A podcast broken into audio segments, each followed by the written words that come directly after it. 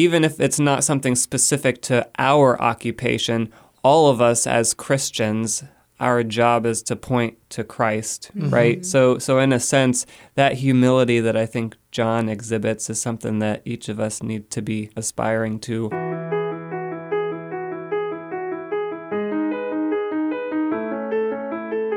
You're listening to If That Makes Sense. It's a family life podcast about what life is like following Jesus. My name's Tim. I'm in Family Life's radio department. I'm Merri, and I'm also in Family Life's radio department. And my name's Mike and I'm in Family Life's Performing Arts department.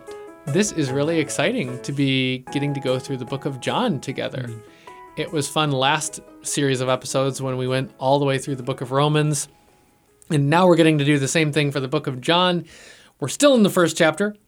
Uh, we did our last episode also in the first chapter. You can listen to it, but each one of these episodes is going to stand alone. So catch up when you want to. But if this is your first one you're chiming in on, we're glad to have you here. And we're going to read the part that we're talking about from John chapter 1.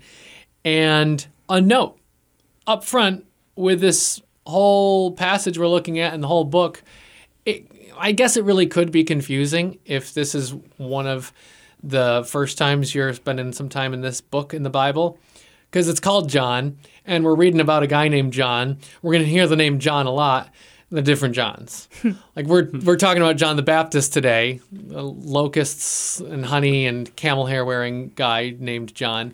But the name of the book is from the apostle John. So, a different guy. Yeah, that could be confusing, so it bears saying at the beginning here. But we're looking today again at John chapter 1, and we're doing verses 19 through 34. This is the testimony of John when the Jews sent him priests and Levites from Jerusalem to ask him, Who are you? And he confessed and did not deny, but confessed, I am not the Christ.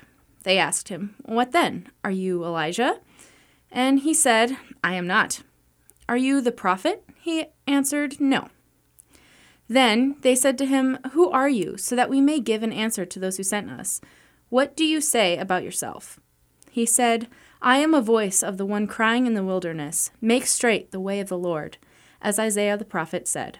Now they had been sent from the Pharisees. They asked him, Then why are you baptizing if you are neither the Christ, nor Elijah, nor the prophet? John answered them, I baptize with water, but among you stands one you do not know, even he who comes after me, the strap of whose sandal I am not worthy to untie.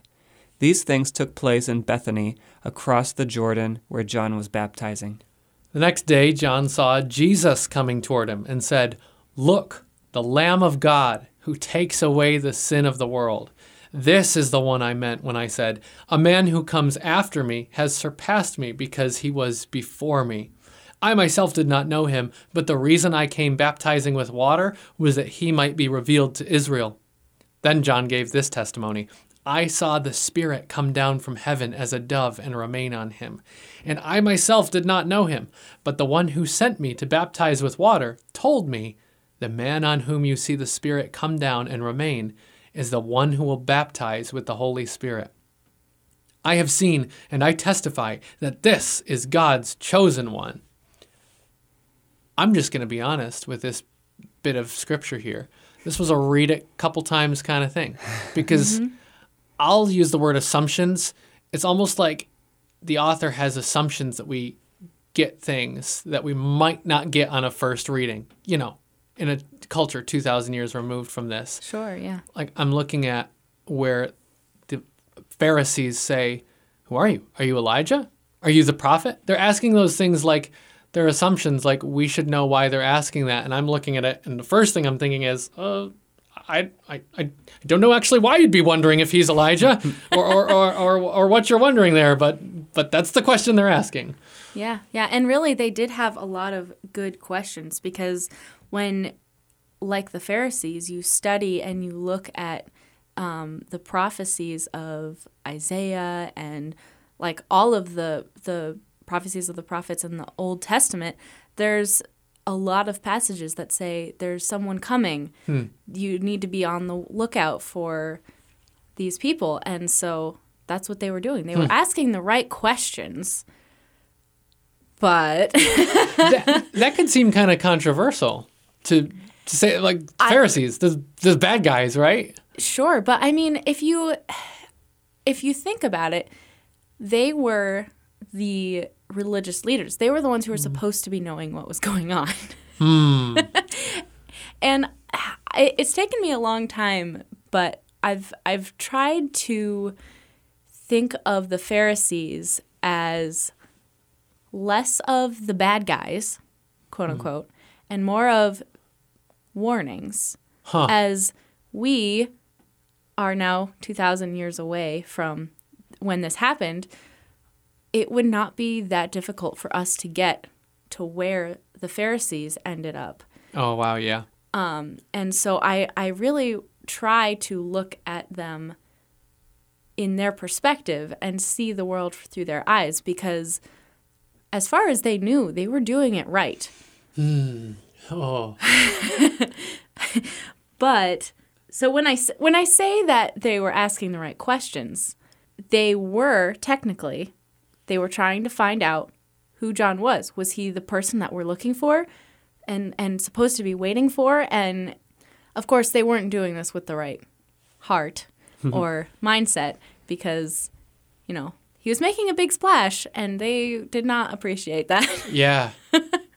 That's an excellent point, though, that they were asking the right questions that somebody who had been paying attention to God's story would be asking. Mm-hmm. Those are the things that, and that's maybe what what I, you could say as the assumption that the author is writing knowing everything that came before in God's revelation to his people, and the Pharisees knew that and they were waiting for it. To me, it kind of seemed like this. It's almost like if you were telling a story and you said, they sang a song with his name in it, and they brought him a flaming pastry. And when others saw it, they said, they are doing this because it's his birthday. If you didn't live in our culture, you'd be like, I got it. What? I got it. what? How did that? How did that tell them it was his birthday?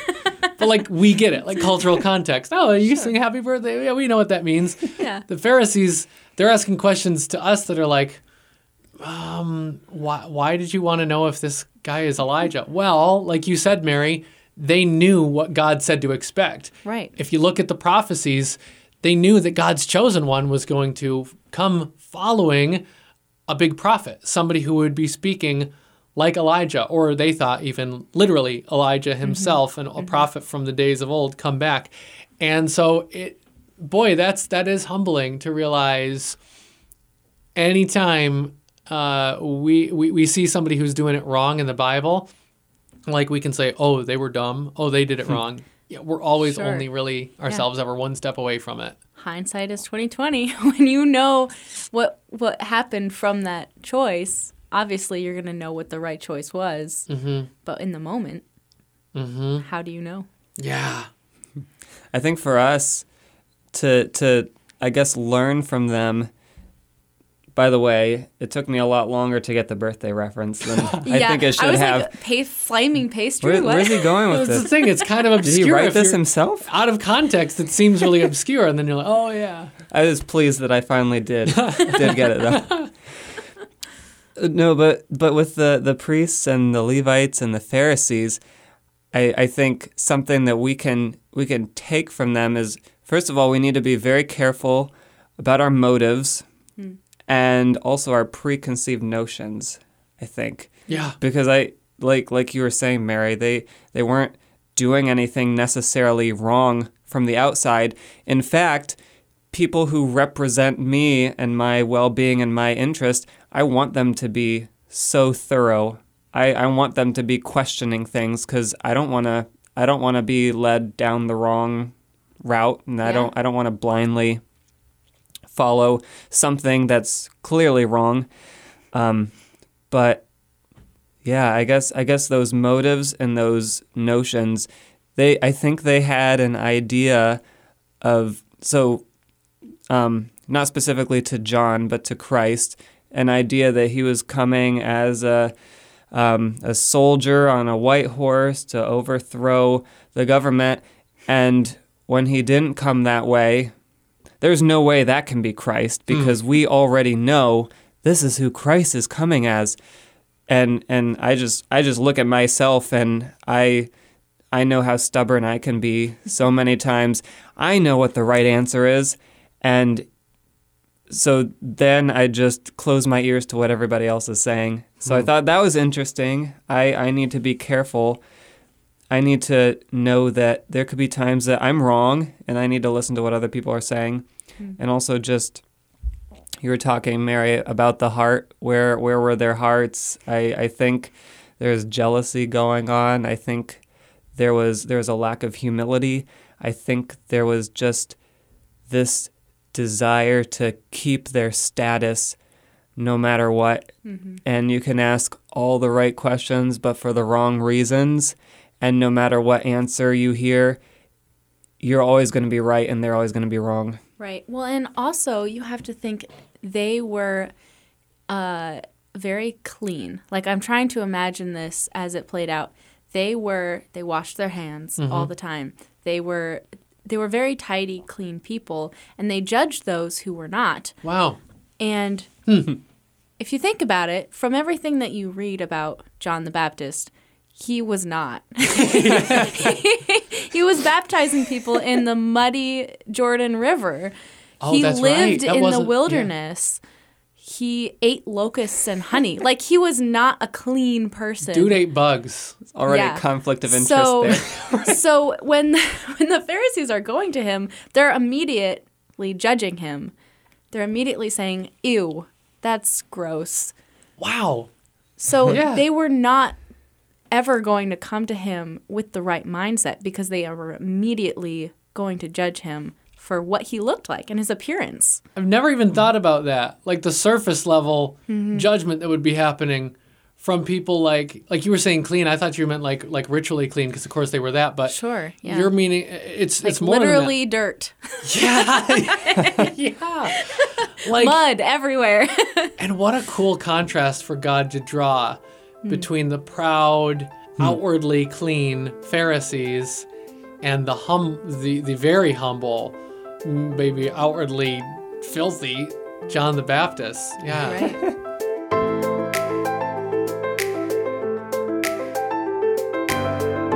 I love finding people in the Bible who have something that stands out, and I think I relate to this person because of this, or I want to aspire to be like this person because of this. And as I was reading through this passage, I thought for the first time, wow, John's got to be such a humble person because hmm. literally his job is to recognize somebody else. His message, what he does every day is to say, look at Jesus who's coming. He's the forerunner of Christ. And wow, what hmm. what humility. And then later on John goes on to say that Christ must increase, I must decrease and that's a great model for any of us to follow. And I, I was thinking even even if it's not something specific to our occupation, all of us as Christians, our job is to point to Christ, mm-hmm. right? So so in a sense, that humility that I think John exhibits is something that each of us need to be aspiring to in one way or another. Whatever you choose to bring to lunch for work. Right. Like it doesn't you can do this without having to bring insects and honey. right, yeah, yeah. I'll say It, it took me a little bit to catch on to that too. Uh, uh, I- you Slow can be today. You can, no, no, I'm I'm just convoluted and out there most of the time. I'll say though, I would try it if somebody had a like clean locust for me to try that had been properly mm. like dried out. I don't want any bug guts, but if there was like a crispy, dried, maybe roasted. Merri, don't make that face. If it was I, roasted, I can't. was I can't. It's a uh. bug. I'm sorry. I've never been, never been uh, prone to eating bugs. Technically, we eat other animals though. Yeah, but a bug. it does. Other animals don't have an exoskeleton. I can give you that. The the the crispy, crunchy outside could Do be. you like crispy chicken though? You don't even have to Look, bread it's, this. it's even fine if we move on. It's my fault. I got us there. We can even move on from that. But I love the point, though, that John's incredibly humble, and we can look at the humility. Yes, literal outward humility and how he dressed and lived his life. But the most important one, the heart of saying, He must increase, I must decrease. And yeah, it's funny, Mike, because we do look at that and be like, wow, that's amazing. What a guy. And that is great. We've got to do that and then say, whew, I need to I need to be able to be that too. Make some adjustments. Yeah, it's not just for him. But he was unique, though. John was mm-hmm. unique in his role in a number of ways. Like you said, Mike, he's the forerunner of Christ. All of us get to say, Christ must increase, I must decrease, but we're like post runners of, of Yeah, Jesus. yeah, or yeah. you could you say forerunner for his return, which will come someday. But mm. John's timing was unique. And John's relationship to Jesus was unique too. Yeah, he well, yeah, he was Jesus' cousin. That's wild. Like if and and I know nowadays that doesn't hold quite as much weight because our culture is not as family focused as theirs was. Their family was their community. The they were always supporting each other and being there for each other and hanging out with each other. There were always family reunions, which seemed like such a big deal. Nowadays, like, hmm. whoa, I can actually go to the family reunion this year. Right, I right. haven't gone in five years. Yeah. I wonder who my cousins are now. Like, um, but in that culture, family was a huge deal. It was, they were always supporting each other and there for each other, all those things. So when I say that Jesus and John were cousins, they were family. They hmm. were, for sure, definitely hanging out together as kids. They were hmm. playing together, they knew each other. And so when Jesus comes to be baptized by John, can you just imagine like hmm.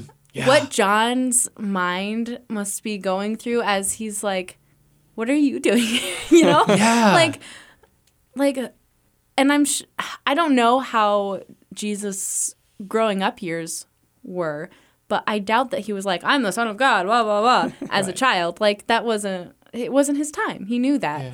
and so for John to also be the first one to be like, "You are the son of God." and this is what I'm here for, my cousin. Like, it, it's just so cool to think about. that it was revealed to John. Yeah. like that he uh, that's i've never thought of that before where he knew him already Yeah. But he didn't know that he was the Messiah. yeah Chills. that's so cool. wild so okay merri this is blowing my mind open right now because i'm looking back to uh, part of the passage that i read where john says and maybe that's why it's said twice he says um, i myself did not know him but the reason i came baptizing with water was that he might be revealed to israel then he says it again i myself did not know him Yeah. I've maybe in my head I've thought about that before as being like, had it been a super long time, and he's like, who is that? Is that my? Is that the cousin? Is that Je- is that Jesus? Are you the guy? Oh, but like, that's not what it is. No. He's saying, I knew him my whole life. I didn't know who he was. I didn't know who he was. That's so cool. I did not know him. It's like I met him because Jesus, what are you doing here to be baptized? And then the Spirit descends Yeah. on him, and God had Like, told him the sign ahead of time. this the one who the Spirit descends on. Yeah. That's the Christ. Wait, it's it's cousin Jesus. What? That's so cool. it's also so cool that God gave him a sign. Told him Yeah. beforehand, this is how you're going to know. Hey, just so when you know. This happens, and then it literally happens, and you're like, whoa, that's so cool. There's no, uh, there's no gray area there. yeah, Well, yeah. John, true. I That's had true. my thought, I had my hunches, but now, now I know for, For sure. For sure. Well, and it's also really interesting. I was doing a little bit of digging and I found that this story of John the Baptist baptizing Jesus is in the Bible in four different places. And the story varies slightly in the wording through each one, as most of the time those Sure. stories do. Um, but every single time, the thing that is the same is the phrase the Son of God. Hmm. Every single time that it's in the Bible, you see where God says, This is my son, hmm. or This is the Son of God, or something like that. And it's it's just always really interesting to point out those times where it's the same in each story. Yes, that's the thing God doesn't want us to miss. Apparently, hmm. Yeah, 'Cause it's important. each- yeah, because each person that recorded it was led by the Spirit to record that similar detail. Right. Well, and it's also really important for us nowadays because there are people who would say Jesus never said that he was the son of God. True, they mm-hmm. will say that. They You're right. and so when something as powerful as this is in every every single retelling of the story, you can't miss it. Yeah. You can't just ignore it because it's there and it's obvious. Yeah. Well, apparently you can because some people did miss it. Well, if you're looking, yeah, if your eyes are even open, you can't miss it. yeah. And that's maybe that's the big thing that John's doing. I, I think it's pretty clear it is a big thing that John's doing. And it's so cool that it's repeated across each gospel hmm. because it's clearly the main point. Here's who Jesus is. Jesus reveals God to us finally.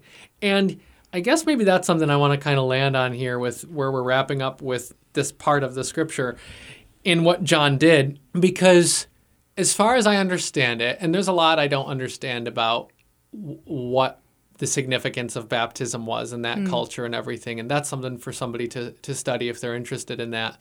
But as far as I can understand his role, both in baptizing people and in baptizing Jesus, it looks like it is for people to see Jesus as who he is. Like to hmm. to usher them into the new thing God is doing. The new thing God is doing is this one, the chosen one, the Messiah. He's here.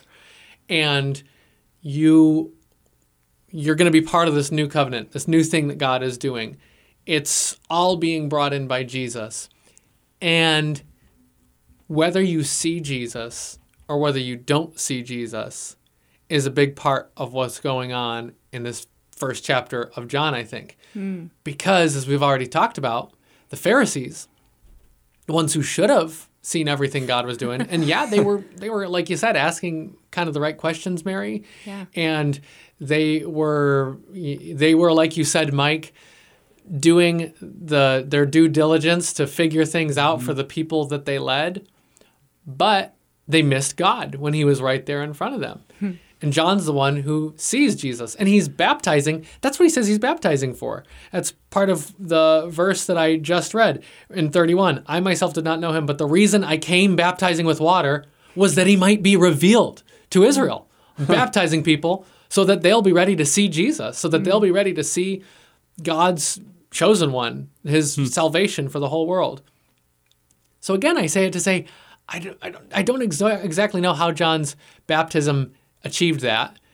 I also believe it's something that's part of what happens when we follow through with the ordinance of baptism today to proclaim who Jesus is and that we believe it.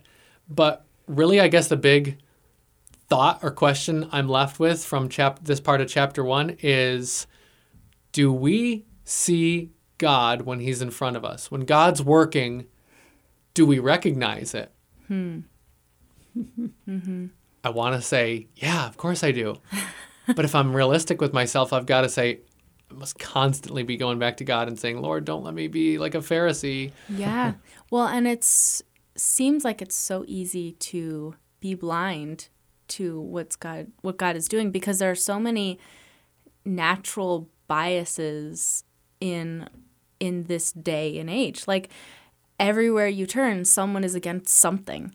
Yeah. And so you can, it's so hard to go forward without any preconceived notions about anything, like the Pharisees did with John. If we look at someone and immediately think, oh, like, why are they doing that? Or, oh my goodness, look at all the tattoos that they have. Like, oh, they must be a terrible person. like, how do you know? yeah. Uh-huh. You're not one to, you weren't here to judge people. We're not here to tell mm-hmm. people that they're doing it wrong. Yeah. Do we see it the way God sees it? Most of the time, we're probably still really struggling with that. Yeah.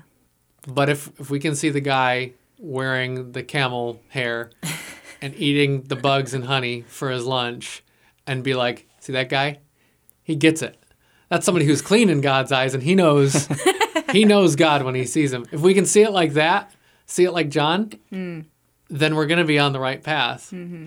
And look at look at the simple lifestyle that John had versus our busy busyness that we put ourselves through versus the Pharisees who are always doing some sort of ritual hmm. thing. You were you were asking earlier, do we see God when he's right in front of us?